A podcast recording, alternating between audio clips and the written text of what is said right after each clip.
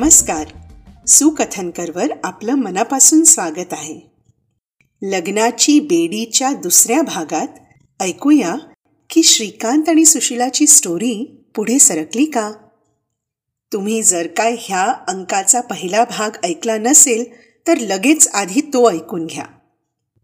चला तर मग या माझ्याबरोबर.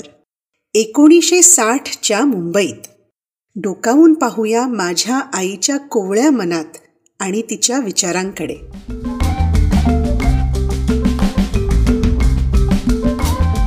मुलगी पाहण्याचा कार्यक्रम उरकला. दुसऱ्या दिवशी दुपारी तीन वाजेपर्यंत मी श्रीकांतच्या फोनची वाट पाहिली. त्याचा फोन काही आला नाही. मी थोडी घाबरले. का फोन केला नसेल? काय करावे मी? मग मी परत थोडासा धाडस केला आणि डिरेक्टरीमधून मी त्याच्या ऑफिसचा नंबर शोधून काढला आणि चक्क त्याच्या ऑफिसमध्ये फोन लावला. तेव्हा मला त्याच्या कलिगनी सांगितलं की श्रीकांत इन्कम टॅक्स ऑफिसमध्ये आज कामासाठी गेला आहे. मी मग इन्कम टॅक्स ऑफिसला पण फोन केला आणि तिकडे त्याला फोनवर गाठलं. मला आजही थोडा आश्चर्यच वाटतो की मी हे सर्व कसं काय केलं? माझ्यासारख्या गावातून आलेल्या मुलीच्या बाबतीत मी पसंत आहे का? असं विचारण्यापासून त्याला फोन करून त्याच्याशी बोलणं ह्या सर्व गोष्टी धीटपणाच्या होत्या. मला खरोखर वाटतं की मी मुंबईत ऑफिसला जाऊन काम करणारी मुलगी असल्याने असा धाडस त्या काळी करू शकले. फोनवर गाठ पडल्यापासून मला श्रीकांत चर्चगेट स्टेशनवर संध्याकाळी भेटू लागला. मुलगी पसंत आहे हे सांगायला त्या लोकांनी चार पाच दिवस घेतले. परंतु आम्ही दोघं मात्र दुसऱ्या दिवसापासून एकमेकांना भेटू लागलो आणि फिरू लागलो. साधारण एक महिन्याभरात शुभ दिवस बघून आमचा साखरपुडा विलेपार्ल्याला त्यांच्या घरी संपन्न झाला. माझे आई वडील विमला आणि सर्व भाऊ खुश झाले.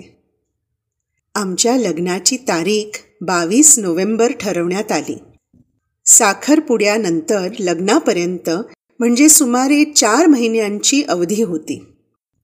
माझी माहेरची आणि घरची मंडळी मानपानाचा विचार करण्यात यादी बनविण्यात खरेदी करण्यात आमंत्रणांची यादी ठरविण्यात लग्नाचा हॉल बघण्यात आणि अशा अनेक प्रकारच्या कामात गुंतली होती.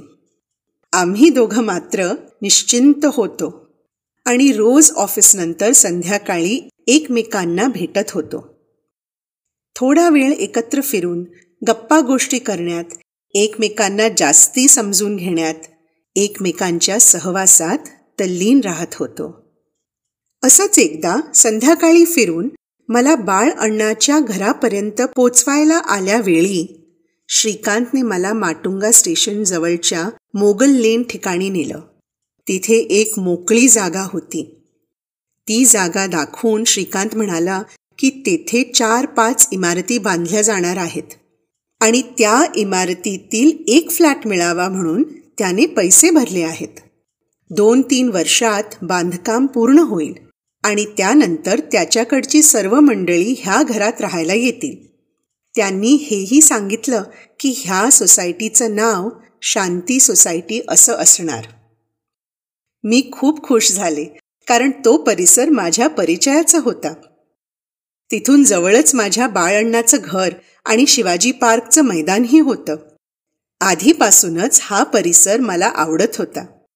ती जागा पाहता पाहता मी त्याला म्हटलं की आपल्याला जमेल तेव्हा आपण गाडी विकत घेऊया आणि हातानी खूण करून हेही सांगितलं की अशा विशिष्ट जागी आपली कार पार्क करूया.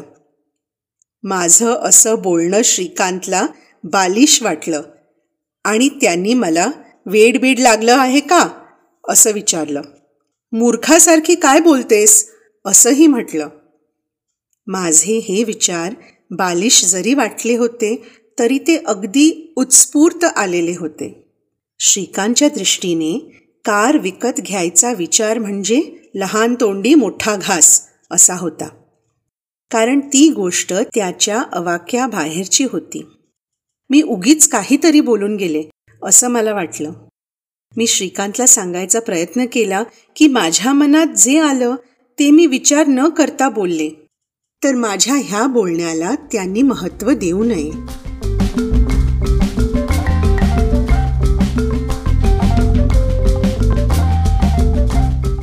म्हणता म्हणता आमच्या लग्नाची तारीख जवळ आली. लग्नाची तयारी जोरात चाललेली होती. तेव्हा एक अत्यंत वाईट घटना घडली आणि आमच्या कुटुंबावर जणू आकाश कोसळलं. सौ विजया वहिनी म्हणजे माझ्या मारुती अण्णाची बायको तिच्या साडीला पेटत्या स्टोवच्या विस्तवाने आग लागली आणि वहिनीला इजा पोचली. लगेच तिला इस्पितळात नेण्यात आलं. तिच्यावर उपचार करण्यात आले. परंतु काही उपयोग झाला नाही. आपल्या नऊ वर्षांच्या मुलीला विभाला एकच वर्षाच्या मुलाला शशांकला आणि आपल्या पतीला सोडून ती स्वर्गवासी झाली. लग्न पंधरा दिवसावर येऊन ठेपलं होतं. आमच्या घरात आनंदावर विरजण पडलं. आम्ही सर्व इतके दुःखी झालो की काय करावे ते कळेना. असल्या प्रसंगाला कसं तोंड द्यायचं? पुढे मार्ग कसा काढायचा? दोन आठवड्यात लग्नकार्य अशक्य होतं. लग्नाची तारीख आम्ही बदलली. माझ्या भावांना बराच त्रास झाला. लग्नासाठी हॉल परत शोधण्यापासून आमंत्रण पत्रिका परत छापून वाटण्यापर्यंत असे बऱ्याच प्रकारचे फेरबदल करावे लागले. नाईलाज होता. एकोणीसशे साठमधील डिसेंबर महिन्यातील बारा तारखेचा दिवस उजाडला. माझ्या लग्नाचा सोहळा माझ्या आईवडिलांनी व इतर कुटुंबियांनी आपले दुःख मनातल्या मनात ठेवून तोंडावर उसने हास्य आणून पार पाडला. त्या दिवसापासून मी सौ शांता श्रीकांत सुकटणकर या नावानी ओळखले जाऊ लागले. जा मुली जा. दिल्या घरी तू सुखी राहा. ह्या तत्वाला अनुसरून माझ्या आईवडिलांनी जड अंतकरणाने मला निरोप दिला. त्या रात्री जेवण उरकल्यावर लग्नमंडपातून मी श्रीकांत आणि माझ्या घरच्या माणसांबरोबर विलेपार्ले येथील त्यांच्या निवासस्थानी नवी नवरी म्हणून पदार्पण केलं. माझ्यासोबत माझी पाठ राखीण म्हणून माझी बहीण विमला आली होती. आम्ही दुसऱ्या दिवशी दुपारी बाळ अण्णाच्या घरी जेवायला जाणार होतो. लग्नानंतर नवविवाहित मुलीला आणि जावयाला जेवायला बोलवण्याची पद्धत असल्याने तसं ठरवलं होतं. रात्री दहाच्या सुमारास आम्ही दोघं माझ्या सासूबाई दीर नणदा आणि विमला अशी सर्व मंडळी घरी पोचली.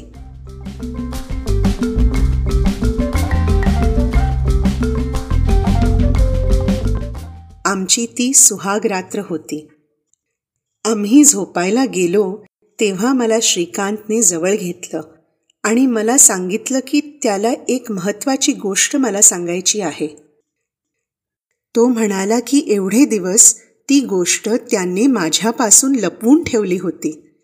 परंतु त्या शुभरात्री त्याला त्या गोष्टीचा खुलासा करायचा होता. त्याला आपलं मन माझ्याकडे मोकळं करायचं होतं. मी थोडी घाबरले थोडी अचंबित झाले आणि त्याला विचारलं असली कोणती गोष्ट? जवळजवळ सहा महिने आपण दोघं रोज भेटत होतो. अनेक गोष्टी एकमेकांना सांगत होतो. अशी कुठली गोष्ट तू लपवलीस आणि आज सांगू इच्छितोस? मग श्रीकांत म्हणाला की ज्या दिवशी मी माझ्या सुमित्रा वहिनीबरोबर त्याच्या घरी पहिल्यांदा गेले होते अर्थात दीड वर्षाआधी जेव्हा त्यांनी मला पहिल्यांदा पाहिलं तेव्हाच त्याला मी खूप आवडले होते. It was love at first sight बसस्टॉपपर्यंत सोडायला तो आमच्यासोबत आल्यावेळी मी त्याची व्हावे ह्या इच्छेने विचाराने व नजरेने तो माझ्याकडे पाहत होता. पण त्यांनी आपली इच्छा आपल्या आईकडे किंवा आपल्या भावंडाकडे बोलून दाखवली नव्हती. त्याला कारण त्याचा स्वतःचा भिडस्त स्वभाव आणि घरातले वातावरण दोन्ही होतं. त्याच्या मनातली इच्छा मनातच राहिली. आणि त्यानंतर योगायोगाने जवळजवळ एक वर्षाने माझे वडील त्याच्या घरी माझी जन्मपत्रिका घेऊन आले. त्याला खरंच वाटलं नाही. आणि जेव्हा त्याच्या आईंनी पत्रिका जुळतात का हे ज्योतिषांकडे भेटून विचारायचं काम त्याच्या सुपूर्द केलं तेव्हा तो खूप खुश झाला. त्यावेळी त्यांनी पत्रिका पाहून आणण्याचं काम कसं हाताळलं ते त्यांनी मला पुढे सांगितलं. श्रीकांत म्हणाला दोघांची पत्रिका घेऊन मी ज्योतिषींकडे गेल्यावेळी त्यांनी सांगितलं की पत्रिका अजिबात जुळत नाहीत. तेव्हा मी ज्योतिषींना सांगितलं की मला मुलगी अतिशय आवडलेली आहे. पत्रिका जुळत नाहीत असं समजलं तर माझी आई मुलीला नकार देणार. आणि मुलीचे आई वडीलही ह्या बाबतीत पुढे सरसावणार नाहीत. तुम्ही माझी पत्रिका बदला. मुलीच्या पत्रिकेबरोबर छान जुळणारी अशी बनवून द्या. आणि माझ्या नवीन पत्रिकेवर माझे वयही थोड्या वर्षांनी कमी करून लिहा. श्रीकांतच्या ह्या खुलास्यानी मला धक्काच बसला. पुढे तो सांगत गेला मला ज्योतिषींना पटवून घ्यायला लागलं. सुरुवातीला ते असं सर्व करायला तयार झाले नाहीत. पण जेव्हा त्यांना अंदाज आला की आपल्याला भरपूर दक्षिणा मिळणार तेव्हा त्यांनी सांगितल्याप्रमाणे बदल केला. घरी येऊन मी आईला सांगितलं की पत्रिका चांगल्या जुळतात. त्यामुळे पुढील सर्व गोष्टी झाल्या. माझी नवीन पत्रिका जी तुझ्या पत्रिकेशी खूप छान जुळत होती आणि ज्याच्यात आमच्या वयातलं अंतर योग्य दाखवलं होतं ही पत्रिका तुझ्या माहेरी निर्धास्त होऊन मी पाठवली. हे सर्व ह्या रीतीने घडवून आणण्यामागे माझा मोठा स्वार्थ होता. मला तू हवी होतीस. हे सत्य जन्मभर तुझ्यापासून लपवू शकलो असतो पण तसंही मला करायचं नव्हतं. म्हणून मी तुला आजच सांगून माझं मन मोकळं केलं. अशी कबुली ऐकल्यानंतर माझ्या भावना कशा होत्या ह्याचा अंदाज तुम्हीच लावा. त्या काळी पत्रिका जुळणं हा लग्नाचा पहिला पाया होता किंवा अशी समजूत तरी होती. आणि आमच्या पत्रिका वास्तवात अजिबात जुळत नव्हत्या? आणि हे सर्व श्रीकांतने मला लग्न झाल्यानंतर सांगितलं.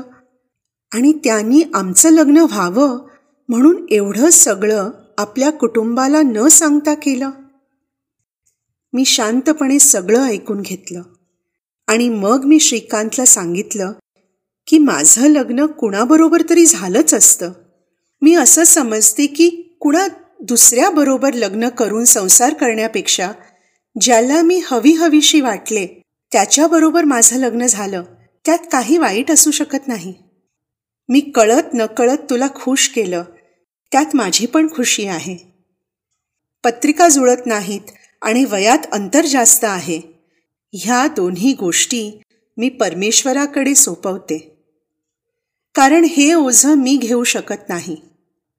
परमेश्वराला जे मान्य आहे तसं घडलं. तर आता आमच्या संसाराची जबाबदारी परमेश्वराची. म्हणून श्रीकांतने ह्याविषयी काहीच काळजी करू नये. अशा प्रकारे विवाहबद्ध झाल्या रात्री आम्ही दोघांनी आपापली मने मोकळी केली आणि संसाराला सुरुवात केली.